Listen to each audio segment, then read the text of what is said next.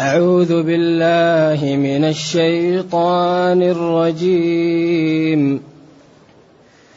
إن تمسسكم حسنة تسؤهم وإن تصبكم سيئة يفرحوا بها.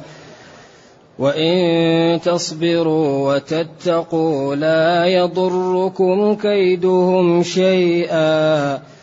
إن الله بما يعملون محيط وإذ غدوت من أهلك تبوئ المؤمنين للقتال وإذ غدوت من أهلك تبوئ المؤمنين مقاعد للقتال والله سميع عليم إذ همت طائفتان منكم أن تفشلا والله وليهما وعلى الله فليتوكل المؤمنون ولقد نصركم الله ببدر وأنتم أذلة فاتقوا الله لعلكم تشكرون. إذ تقول للمؤمنين ألن يكفيكم أن يمدكم ربكم بثلاثة آلاف أن يمدكم ربكم بثلاثة آلاف من الملائكة منزلين. بلى إن تصبروا وتتقوا ويأتوكم من فورهم هذا يمددكم ربكم يمددكم ربكم بخمسة آلاف من الملائكة مسومين وما جعله الله الا بشرى لكم ولتطمئن به قلوبكم وما النصر الا من عند الله العزيز الحكيم. حسبك الحمد لله الذي أنزل إلينا أشمل كتاب وأرسل إلينا أفضل الرسل وجعلنا خير أمة أخرجت للناس. فله الحمد وله الشكر على هذه النعم العظيمة والآلاء الجسيمة. والصلاة والسلام على خير خلق الله وعلى آله وأصحابه ومن اهتدى بهداه.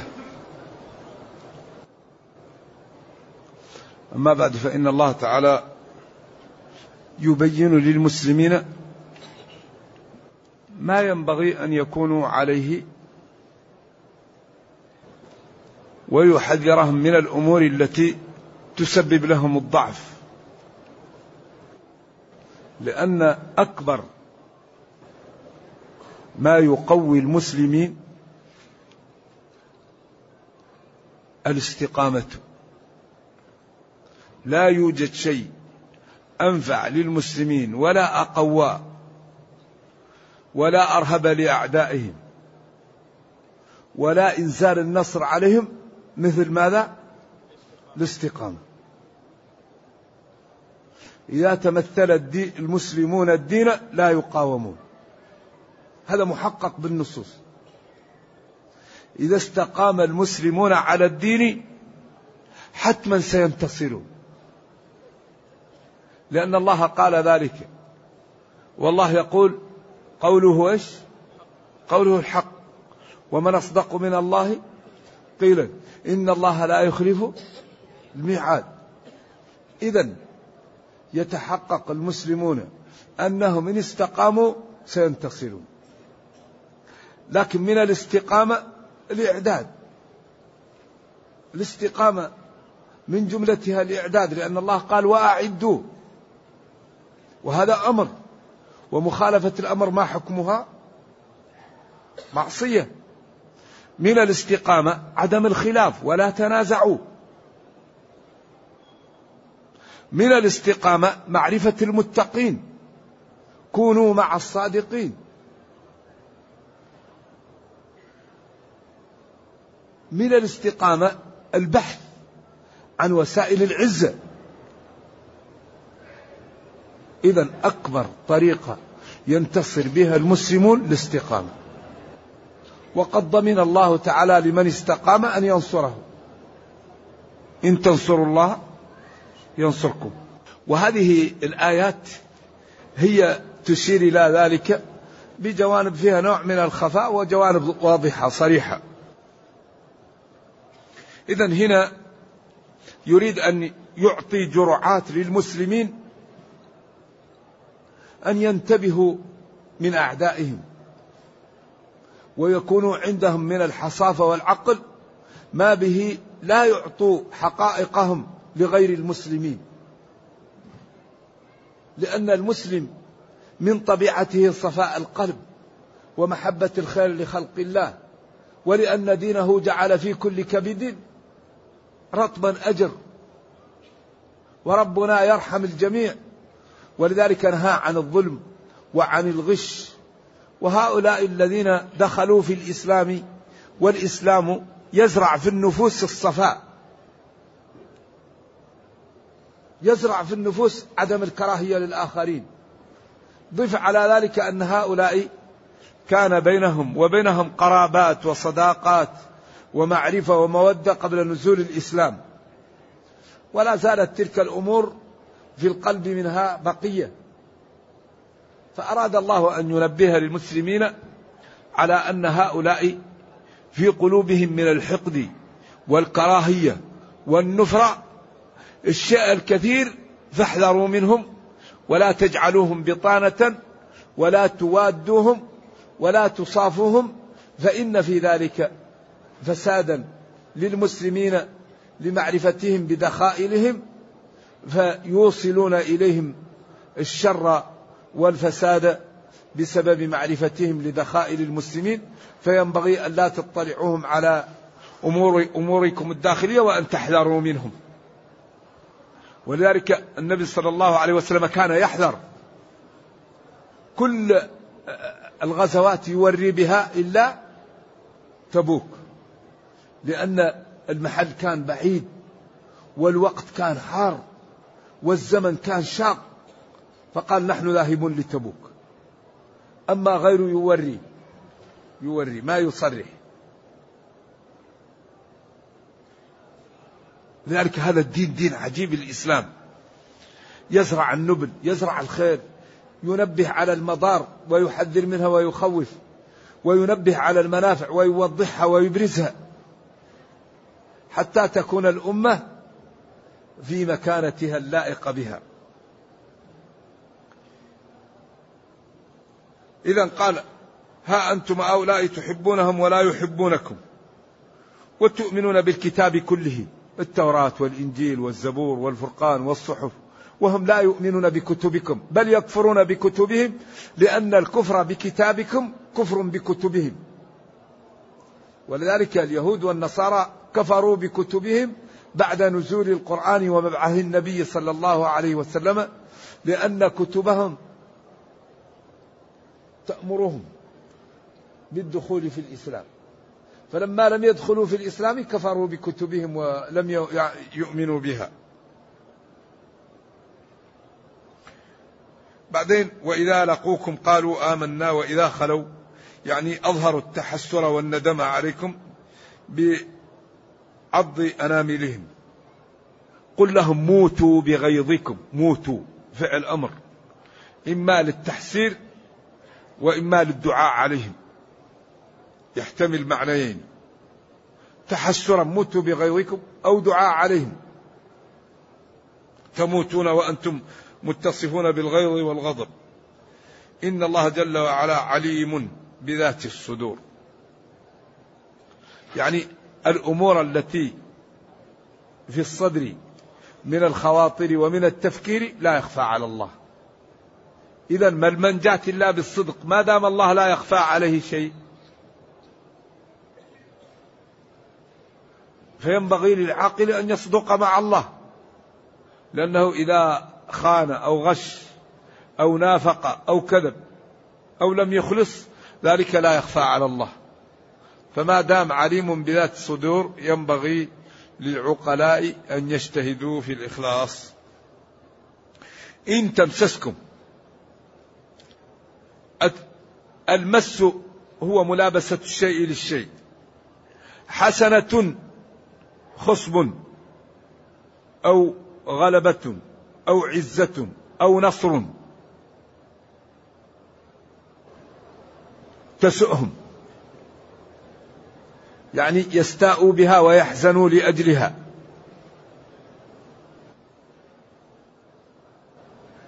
وإن تصبكم سيئة هزيمة أو موت شخص أو قحط أو جدب أو تأتيكم مشكلة يفرحوا بها. إذا هؤلاء من صفاتهم معاداتكم. فإن جاءكم خير رأيت في وجوههم وفي تصرفاتهم الكراهية له. وإن جاءكم شر أو بلية أو مصيبة رأيت في وجوههم السرور والفرح به. إذا ينبغي أن تحذروهم ولا تصافوهم ولا توادوهم ولا تتراءى نارهما. لأن الكفر له طريق والإسلام له طريق. لكن يحرم علينا أن نظلمهم أن نغشهم أن نعتدي عليهم. لكن أيضا الموادة وبالأخص من القلب للكافرين هذه خطيرة. والحمد لله أن الولاء والبراء أمر قلبي. الولاء والبراء أمر في القلب. ولذلك ورد في صحيح البخاري عن عمر إنا لنبش في وجوه قوم وقلوبنا تلعنهم. ونبينا صلى الله عليه وسلم لما جاءه الأحمق المطاع قال بئس أخو العشيرة ذنوا له والحديث في البخاري. لا ينه وهش له فلما خرج قالت له عائشة قلت قال يا عائشة متى رأيتني سبابا أو شتاما أو لعانا؟ شر الناس من اتقاه الناس مخافة شره. إذا التعامل مع الكفار يكون بحذر. لا يظلمون. لا يجوز ظلم. ولا يعتدى عليهم.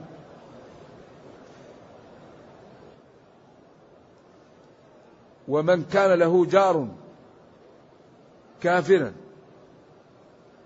أو له قريب كافرا فينبغي أن يحسن عليه لأجل أن يدخله في الإسلام.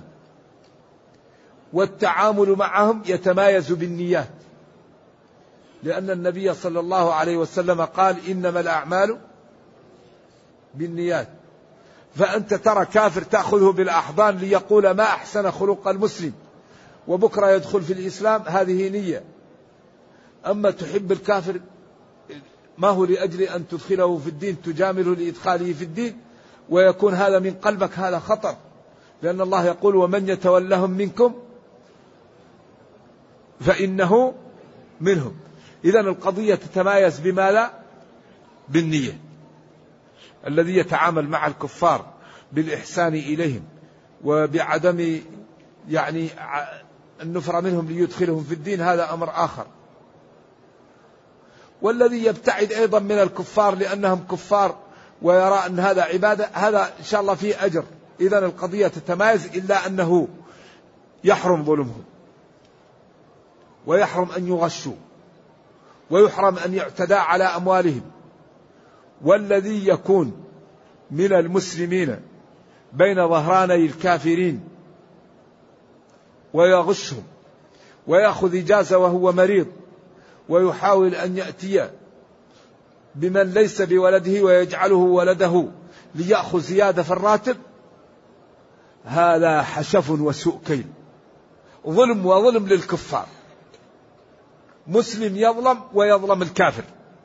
هذا فيه تحطيم للدين وفيه تحطيم للإنسانية وفيه تشويه للدين وفيه الدناءة. مسلم يعيش بين الكفار. يروح ويظلم الكفار ويغش بالأوراق. ما لا يفعل. كأنه يقول للكفار إن ديني لا دين لي وإني إنسان تعب وخسيس ودنيء ولا أتحمل المسؤولية. فالقضية هنا في غاية الخطورة. أن يكون المسلم يعيش بين الكفار ويغش الكفار. أشد إثم من يعيش بين الكفار ويغشهم من من يعيش بين المسلمين ويغش المسلمين. لأن الذي يعيش بين المسلمين ويغش المسلمين سيقال هذا إنسان فاسق. الدين لا دخل له. أما الذي يعيش بين الكفار ويغش المسلمين سيقول هذا يدعوه له دينه. إذا دينه يدعو للغش دينه يدعو لكذا وما كل الناس يفهم الدين وعنده الخلفية العلمية التي بها يمايز بين الحق والباطل ويعرف دقائق الشرع. لأن هذا لا يعرفه إلا العلماء أو الأذكياء الذين يعطون الوقت للدراسة. إذا نهى الله عن ظلم الكفار. قال ولا يجرمنكم شنآن قوم على أن لا تعدلوا. اعدلوا. ما كان لنبي أن تكون له خائنة الأعين. إذا أراد من قوم بينه وبينهم صلح واتفاق رأى منهم آه، عدم الاتفاق يخبرهم. وإما تخافن من قوم خيانة فانبذ إليهم على سواء. إذا لا بد أن نحذر كل الحذر من التعامل مع الكفار ويكون بالشرع وبقدر الحاجة. لأن الله قال يا أيها الذين آمنوا لا تتخذوا اليهود والنصارى أولياء. بعضهم أولياء بعض ومن يتولهم منكم فإنه منهم. وقال لا تتخذوا الكافرين أولياء من دون المؤمنين ولا مع المؤمنين. ومن يفعل ذلك فليس من الله إلا أن تتقوا منهم تقى. فإن كان هناك في حاجة إلى أن نتقي منهم تقاه فالله جعل هذا الدين دين اليسر ولا حرج فيه وقد فصل لكم ما حرم عليكم إلا ما اضطررتم إليه. إذا ينبغي أن يكون التعامل مع الكفار بحذر وبقدر الشرع وأن نعلم أن أذيتهم وظلمهم واحتقارهم ذلك لا يجوز وإنما ينبغي أن يعاملوا بالحسنى ولكن لا يكون في القلب رضا بالكفر ولا محبة الكفر. لأن الرضا القلب بالكفر ومحبة الكفر هذا يخشى على صاحبه. وقد جعل الله جزءا من مال المسلمين العام لإكرام الناس وتأليفها لدخول في الإسلام. فقال إنما الصدقات للفقراء والمساكين. والعاملين عليها والمؤلفة قلوبهم. قالوا هل انقطع هذا أو لم ينقطع؟ فمن العلماء من قال انقطع ومنهم من قال لم ينقطع ومنهم من قال يدور على حال المسلمين. فإن قووا لا يكون هذا موجود وإن ضعفوا أو احتاجوا يبقى هذا الجزء من مال المسلمين لتأليف الناس. ولما كان أيام عمر قال لهم لا ما نعطيكم بين الميدان الميدان. أما إذا كان للمسلمين حاجة فيكرموا أعداءهم ويكرموا غير المسلمين حتى يحبوا الدين ويدخلوا فيه ولا يكونوا شديدين على المسلمين. ولذلك دين دين السماحة دين النزاهة دين العدالة دين الرفق دين الرخصة إذا احتجنا. لكن الله لا يخفى عليه المضطر من غير المضطر. واحد يقول أنا مضطر ويتعامل بالربا. لا يخفى على الله. واحد يقول أنا مضطر ويأكل الميتة الله هو اللي يقدر هو اللي يعلم الاضطرار أو الشرع. الاضطرار له ضوابط. فإن اضطر المسلم ما عليه حرج. وقد فصل لكم ما حرم عليكم إلا ما اضطررتم. هذا دين السماحة. لذلك هذا الدين دين عملاق. لا يقاوم أبدا إلا بأحد أمرين. الدين الإسلامي يقاوم بأحد أمرين فقط وهما التجهيل. تأتي دريم أو كليب أو روتانا أو غيرها من القنوات التي إذا رآها الشيطان قال لأصحابها اتقوا الله يقول لهم الشيطان اتقوا الله أنا ما وصلت إلى هذه المرحلة. لأنهم أحيانا هذه القنوات بعضها طول اليوم للرقص. ولذلك ينبغي للطيبين أن يفتحوا قنوات طول اليوم لبيان القرآن لبيان أحكام الأوامر لبيان أحكام النواهي لمسالك العزة وطرقها. لمسالك الذلة والابتعاد عنها. ما دام فيه ناس يفتحوا للرقص وللعب ينبغي يكون فيه ناس يفتحوا للخير ولإنقاذ الناس. فلذلك إذا أكبر ما يعوق الإسلام الجهل جهل المسلمين بالدين. من جهل شيئا عدا أو يقال للمسلم أسكت لا تتكلم. لا يسمح للمسلم بأن يبين الإسلام. هذا الذي يقاوم به الإسلام. أما إذا فهم المسلمون الإسلام وقيل لهم بينوا فلا يقاوم الدين. الدين لا يقاوم أبدا. لذلك الآن لشدة التشويه الحاصل على ديننا لا يستطيع أن يدخل في الإسلام إلا العباقرة. واحد غير عبقري. فاهم ومتعلم ودارس وقوي الشخصية يخاف من الدخول في الإسلام. لماذا؟ لشدة التشويه. شوهوا فكل واحد يقول لك أخاف يا أخي أن يلصق بي إيش؟ الإرهاب أو يلصق بي التطرف أو يلصق بي الجمود أو التحجر أو الرجعية. عد ولا حرج. مئات الأسماء. لكن الشخص الذي يكون على علم وعلى فهم وعلى نبل يدخل في الدين ولا يهمه فموريس بوكاي هذا صاحب العلم والأديان الثلاثة طبيب الفرنسي. قال إن اليهودية والنصرانية أنها تخالف الواقع وأن الإسلام لا يخالف شيء موجود. هوفمان ألقى محاضرة في مكتبة بن وقال إن التثليث مكذوب على النصرانية. فقال له القس أنت جئت لنتفاهم أو لتخرب ديننا؟ قال دينك خربان من, من, من حاله أنا لست الذي خربته وإنما هو خربان. وأحمد فندنفر الآن في ميونخ يدعو مصيدة للطلاب يأتون للمركز فيشرح لهم عن الإسلام فيدخلون في دين الله أفواجا. وبالأخص أن الإسلام لا يأخذ على المسلم ضريبة لكي يصلى عليه. هم أي إنسان يريد أن يصلى عليه لازم يدفع ضريبة ليصلي عليه القسيس. فهذه الضريبة تثقل الشباب فيقول أنا لو دخلت في الإسلام لا تأخذوا علي ضريبة. يقولوا لا لا نأخذ عليك ضريبة بل إذا مت نحن نجهزك وبدون ما نأخذ منك شيء. يقول آمنت بالله. فكثير منهم يدخل في الإسلام بسبب عدم تكليفه بالضرائب. لذلك الإسلام فهم هذا الأمر وجعل الذي إيمانه ضعيف يعطى له. قال والمؤلفة قلوبهم. فديننا دين عجيب به الحسن والجمال. و وإنقاذ الناس لكن يبقى له فهم يبقى له وقت يبقى له تطبيق يبقى له سعي به وإفهام الناس لهذا الدين. لكن عندنا نحن المسلمين نوع من الكسل عجيب ضعف.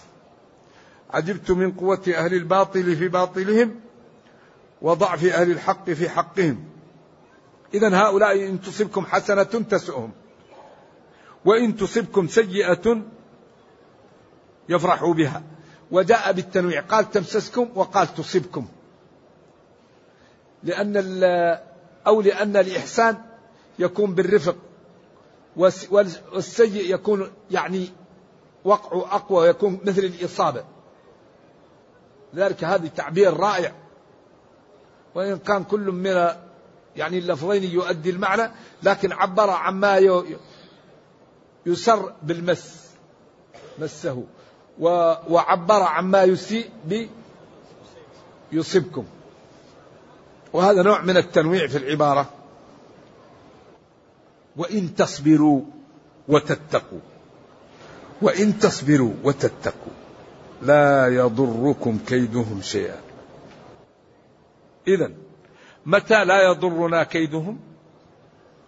الصبر والتقى. الصبر هذا لا يمكن الإنسان أن ينال شيء إلا بالصبر. أصبر اصبر ولا تضجر من مطلب فآفة الطالب أن يضجر. الصبر كالصبر مر وقت مذاقته لكن عواقبه أحلى من العسل. فمدمن القرع للأبواب أن يلج, أن يلج. لذلك إنما يوفى الصابرين أجرهم بغير حساب. تصبروا على الأذى. تصبروا على الطاعة. تصبروا عن المعصية. تصبروا على الإعداد. تصبروا عن الاستهزاء. تصبروا عن التشويه. وبعدين تتقوا. لأن التقى هذا هو الذي يأتي بالنصرة الغيبية. لأن النصرة الغيبية لا تأتي للمسلمين إلا بالتقى. فالتقى هو الذي يأتي بالنصرة الغيبية ويأتي بالتثبيت يأتي باطمئنان القلب يأتي بالشجاعة يأتي بخوف الأعداء منا. إذا اتقينا الله يصب في الأعداء الخوف منا. قال نصرت بماذا؟ بالرعب. ولذلك تعبير القرآن عجيب. وأعدوا لهم ما استطعتم من قوة ومن رباط الخيل ترهبون. كلام في غاية الجمال. لأن المقصود بالإرهاب هنا التخويف حتى لا يقع معركة ولا تقع مشكلة. لأن إذا كان عند المسلمين قوة أعداؤهم لا يتعرضون لهم فيستقيمون فلا تقع معركة. إذا من أكبر أسباب وجود الحروب إيجاد القوة عند المسلمين. لأن إذا جاءت قوة عند المسلمين غير المسلمين لا يمكن أن يتعرض لهم. إذا قال ترهبون أي تخوفون به عدو الله وعدوكم. ولذلك هذا الردع سبحان الله الذي يمكن أن يهلك الكون هو من أكبر أسباب إيش؟ عدم الحروب. فلذلك ديننا دين أمر بالإعداد. ونهى عن الفرقة ونهى عن الاختلاف ونهى عن الظلم وأمر بالنزاهة وأمر بالتغاضي وأمر بالعفو. وجعل المسلم لا يعيز إلا عزيزا غالبا. في عرف الدين المسلم لا يعيش إلا عزيزا. وزرع فيه العدالة. الظلم ظلمات يوم القيامة. اتقوا دعوة المظلوم فإنه ليس بينها وبين الله حجاب. دخلت امرأة النار في هرة. نهى عن الظلم. أمر بالإحسان وأمر بالعدل وجعل العفو أفضل من من الانتقام. وأباح أن الإنسان يأخذ حقه ولمن انتصر بعد ظلمه فأولئك ما عليهم من سبيل. إنما السبيل على الذين يظلمون الناس. قال وأن تعفوا أقرب للتقوى. وكتبنا عليهم فيها أن النفس بالنفس ولكم في القصاص حياة. دين عجيب. دين دين العالمية. ولكن يحتاج أن يفهم من قبل أهله. ويحتاج أن تجعل القنوات لإفهام الناس له. ويحتاج أن تجعل الندوات والمحاضرات واللقاءات لإبراز حسنه وجماله وما يدعو له لإنقاذ البشرية من الوقوع في الحروب والويلات والدمار. فإن الإنقاذ في الإسلام الحل في الإسلام. الإسلام هو الذي يزرع في النفوس عدم الظلم يزرع في النفوس عدم السرقة. يزرع في النفوس عدم الخيانة. لا يوجد نظام يزرع في النفوس هذا إلا الإسلام. أما في النظم الوضعية فيضعون الأجهزة فإذا انقطعت الكهرباء فالمحل ينتهب. لأنه ما زرع في النفس رقيب عليها يجعلها لا تفعل شيء للخوف من الله. وإنما يخوفون بالواقع. فإذا انقطعت الكهرباء وانقطع التيار تجد اللصوص يعدون على المحل ويعدون على الناس. أما المسلم في ظلام أو في ضياء أو مع الناس أو مع غير الناس عليه رقيب من الله لا يظلم. هذا هو النظام. عليه من ربه رقيب من نفسه لا يظلم ولا يكذب ولا يسرق ولا يزني ولا يرابي ولا يعتدي على الآخرين. هذا هو الحل. إذا حري بنا أن نظهر للناس جمال هذا الدين في حياتنا. حري بنا أن نبين للناس أن ديننا لا يظلم أن ديننا لا يغش أن ديننا لا يقتل الأبرياء أن ديننا لا يعتدي على الناس أن ديننا جعل حقوق للإنسان وللحيوان ولكل حي. حري بنا أن نفهم هذا الناس وأن نشترك في, في, في إنقاذ البشرية بوضع البرامج والمراكز وبالتعاون بيننا. نحن الآن أكبر مشكلة نعيشها عدم التعاون بين المسلمين. والله يقول وتعاونوا. لماذا لا يكون بين المسلمين تكافل؟ ما الذي يمنع؟ أرض السودان وسواعد مصر وأموال الخليج ونغني العالم الإسلام. لماذا لا يكون بين المسلمين تكافل؟ ما الذي يمنع؟ ما الذي يضر؟ أليس التكافل مفيدا؟ أرض قريبة خصبة وكفاءات عاطلة وأموال موجودة.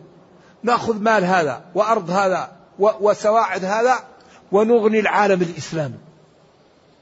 إذا ينبغي أن نروج التكافل. العقلاء يروجون التكافل. التجار يروجون التكافل.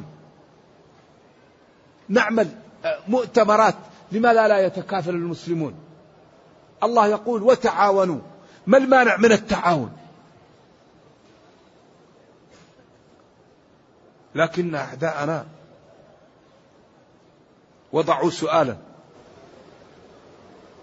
قبل 150 سنة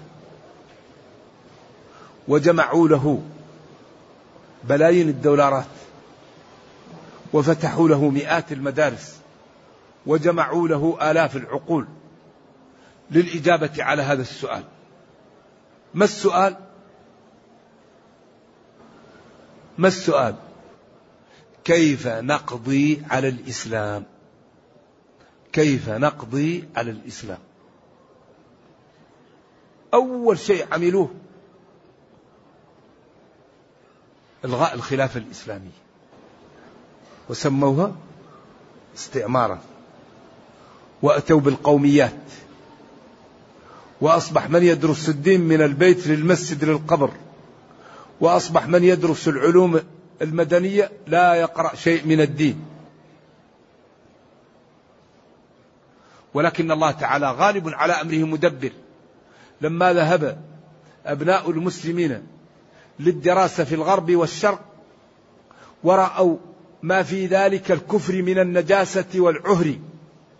والضرر والفساد فهموا قيمة الإسلام وجاءوا دعاة لدينهم حاملين معهم المنع ضد العهور والسفور والفجور.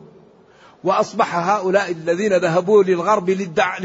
للدراسة هم أكبر دعاة وهم نواة هذه الصحوة العالمية الآن. ولذلك أكبر من يدعو للدين دعوة جادة الآن في العالم الإسلامي كلية الطب وطلابها وأساتذتها أي بلد مسلم الآن تجد أقوى أكثر الاستقامة فيه في كليات الطب. لماذا؟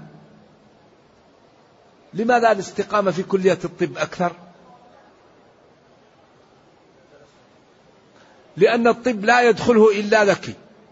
والذكي يعرف أن الدين صحيح وأن الفساد غير صحيح. لذلك الآن تلاحظ أن كلية الطب من أساتذة والطلاب وهي التدريس.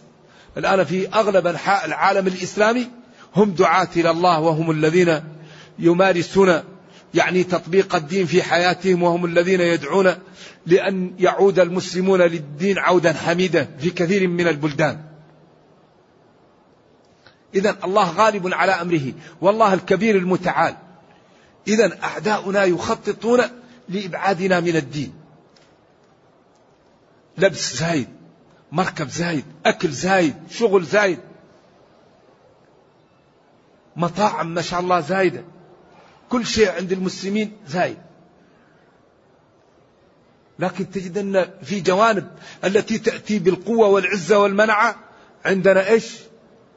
تقسيم لا يوجد بلد مسلم يصنع سيارة. لماذا؟ لما هم عندهم المصانع ونحن ليس عندنا المصانع؟ المصانع من الدين وأعدوا لهم من قوة. المصنع قوة الاتفاق قوة التخطيط قوة البذل في الإبداع قوة شراء العقول قوة الاهتمام بالاستشارة قوة. إذا كيف المسلمون يزهدون في القوة؟ وهم يرغبون في القوة. إذا هم لأنهم خططوا وقاموا بالأسباب أصبحوا أقوياء ونحن لأننا زهدنا في التخطيط وفي القوة أصبحنا ضعاف. إذا نحن أول لم نعمل. ينبغي لنا أن تكون لنا الخطط الجادة والبرامج الراقية لنكون في المكان المطلوب منا وأن لا نبقى دائما ضعاف وهم أقوياء. ولذلك أكبر شيء التكافل التعاون عدم التنازع الإعداد البذل في العلم. لأن لا يقوى الأمم إلا بالعلم. نبذل نبذل في العلم. نبذل في العلم. نهتم بالعلم. نبذل في الاستشارة. نبذل في الاستبيانات. الغرب كل يوم في استبيان. ما رأيكم في كذا؟ تؤخذ آراء جميع الشعب في المسألة فتطلع ناضجة. المسلمون طاقات معطلة. لذلك قال شاورهم في الأمر. أمرهم شورى بينهم. الاستبيانات هذه تجعل الإنسان يعلم علم كثير من غير ما إيش ضرر. ولذلك الاستشارة تعطيك عقول الناس وليست ملزمة. لذلك قال وشاورهم. أمرهم شورى بينهم. فالمسلمون عندهم قوة هائلة لكنها معطلة. قالوا إن أسد صاحب الخرفان. فجاء واحد وقال له يا أخي أنت لست خروف أنت أسد. المسلمون أقوى من الأسد. عملاق دين وأموال وأنفس وخيرات وبحار. لا يقاوم المسلمون أبدا. لكن إن ساروا في إيش؟ في الطريقة المرسومة لهم. لنا طريقة إذا رسمت لنا لا نقاوم. ولذلك هذه الآيات يعني تشير إلى منابع العزة فما نستطيع ما نستطيع ما نستطيع نشرب الله. يتسخر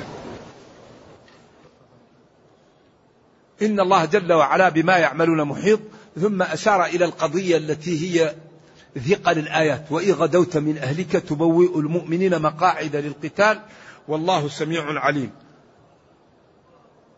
اذكر إذا غدوت من أهلك.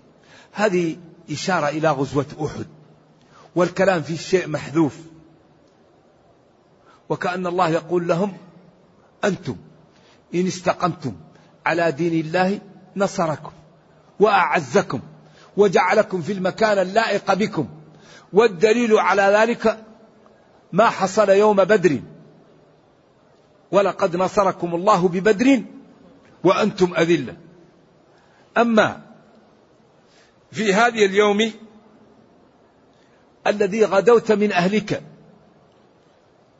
تبوئ المؤمنين مقاعد للقتال والله سميع عليم إذ هم الطائفتان منكم أن تفشلا والله وليهما وعلى الله فليتوكل المؤمنون. هذا الأسلوب المدمج كأنه يقول لكم أنتم إن أردتم النصر امتثلوا الأمر. وإن لم تمتثلوا الأمر فلن تنتصروا.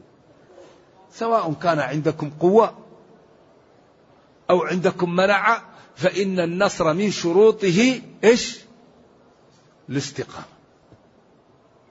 إذا هذا فيه نوع من الإدماج. ولذلك قال هنا وإذ غدوت الغدوة هو الذهاب أول النهار. وأحد كانت في السنة الثالثة.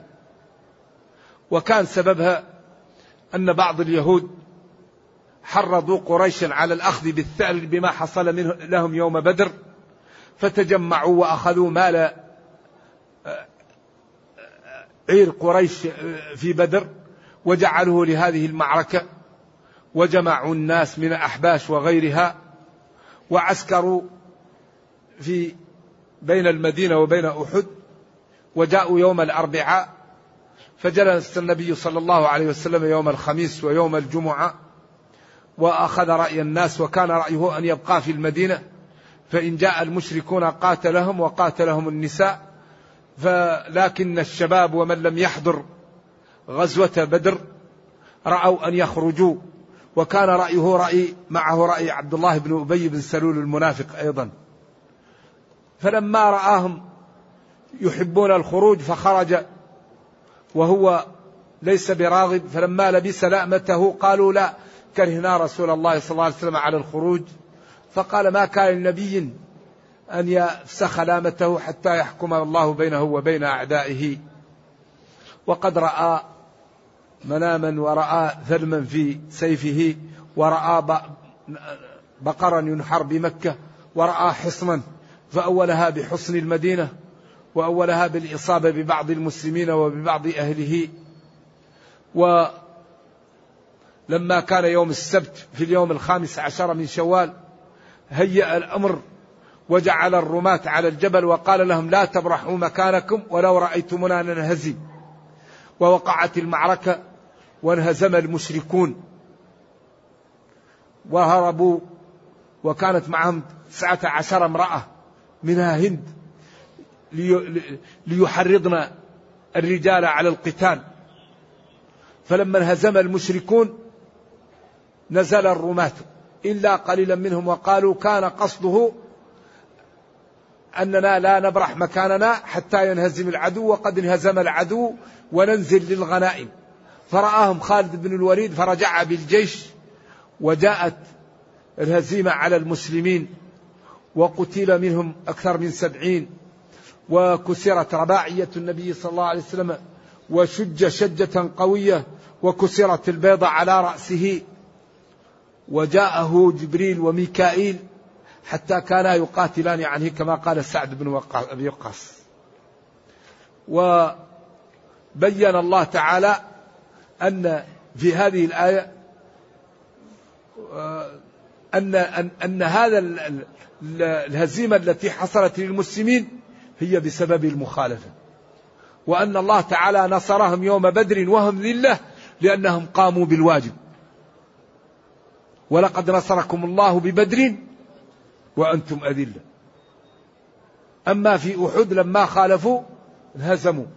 وفي حنين إذا أعجبتهم كثرتهم انهزموا. لكن الله تعالى رحم المسلمين وأنزل سكينته على رسوله وزال عنهم تلك الهزيمة. ولذا وصول النصر في نقطتين.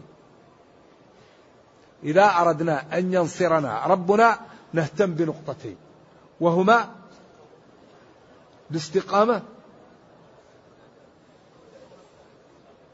والإعداد أو بعبارة أخرى الإعداد الحسي والإعداد المعنوي.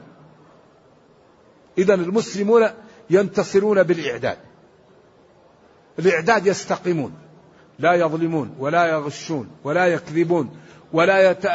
يكون بينهم العصاة يمتثلون أمر ربهم ويلتجئون إلى الله. الأمر الثاني يعدون ما يستطيعون من المادة ولو عصا. فإذا قام المسلمون بالركنين حتما ينتصرون. والدليل على ذلك ما وقع يوم الأحزاب.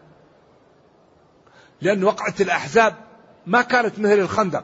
الخندق المسلمون كانوا سبعمائة كانوا ألف. وانخزل عبد الله بن أبي بن سلول بثلث الجيش وقال يطيع الشباب ولا يطيعن. فبقيت سبعمائة والكفار ثلاثة آلاف. لكن هزم الكفار فلما خالف المسلمون انهزم المسلمون. ولما استشكل الصحابة ذلك وقالوا يا نبي الله هم يعبدون الأصنام ونعبد نعبد الله كيف يغلبنا هؤلاء؟ فأنزل الجواب من الله ولما أصابتكم مصيبة قد أصبتم مثلها قلتم أن هذا. قل هو من عند أنفسكم. ولذلك لا يضر الإسلام ولا المسلمين إلا مخالفة العارفين للدين أو الأوامر سواء كان في الأندلس أو في غيرها. الذي يضر الإسلام أن يخالف من يعلم الحكم. عبد الله بن أبي بن سلول انخزل بذل الجيش وما ضر الإسلام ذلك. ولكن لما خالف الرماة وهم أهل علم وأهل دين ضر ذلك المسلمين. إذا النصر يكون بركنين. وهما الاستقامة والإعداد. قلنا الدليل غزوة الخندق. غزوة الخندق جاءت قريش وغطفان وهوازن والأحابيش وجاءوا من فوق المدينة ومن أسفلها. حتى وصف الله الموقف وقال جاءوكم من فوقكم ومن أسفل منكم. وإزاغت الأبصار وبلغت القلوب الحناجر.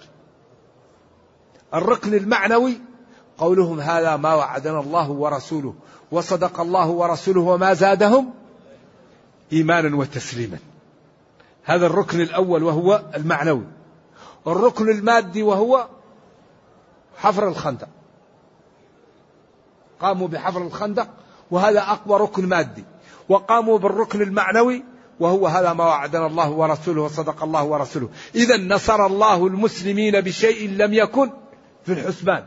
فأنزل الله الملائكة والرياح وهزم الأحزاب وامتن على المسلمين وقال جل وعلا يا أيها الذين آمنوا اذكروا نعمة الله عليكم إذ جاءتكم جنود فأرسلنا عليهم ريحا وجنودا لم ترها. إذا من يهزم بالملائكة والرياح؟ ينبغي أن تكون العلاقة معه على ما أراد. لا ينبغي أن يعصى. لا ينبغي أن يكفر. لا ينبغي أن يتخلف عن أوامره لا ينبغي أن تقدم على نواهيه إذا أصول النصر منحصر في الاستقامة والإعداد.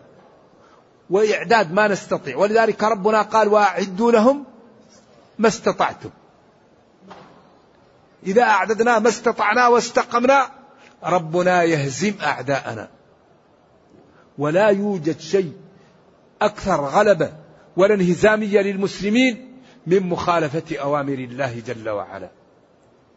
ولذلك كل ما نحتاج إليه في هذا الكتاب. إذا أردنا أي عز إذا أردنا أي رفعة إذا أردنا أي حكم إذا أردنا أي قضية نفتح الكتاب ونجده فيه. لأن الله يقول ونزلنا عليك الكتاب تبيانا لكل شيء وقال ومن أصدق من الله قيلا إذا أي قضية نحتاجها نفتح المصحف ونطلعها منه.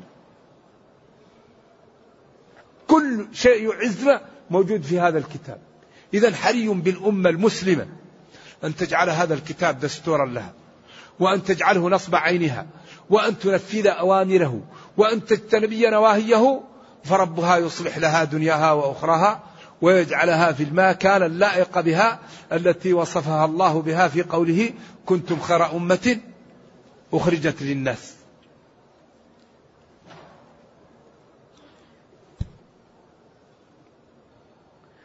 إذا اذكر يا نبي حين غدوت من أهلك يوم السبت على القول الراجح تبوئ تهيئ المؤمنين مقاعد جمع مقعد لأجل القتال والمنازلة مع الكفار والله جل وعلا سميع بأقوالكم عليم بنياتكم. سواء كان هذا ترغيبا للمتقين أو تهديدا للمجرمين. فالجملة صالحة للترغيب والتهديد ولهما معا. إذ اذكر حين هم الطائفتان بني سلمة وبني حارثة.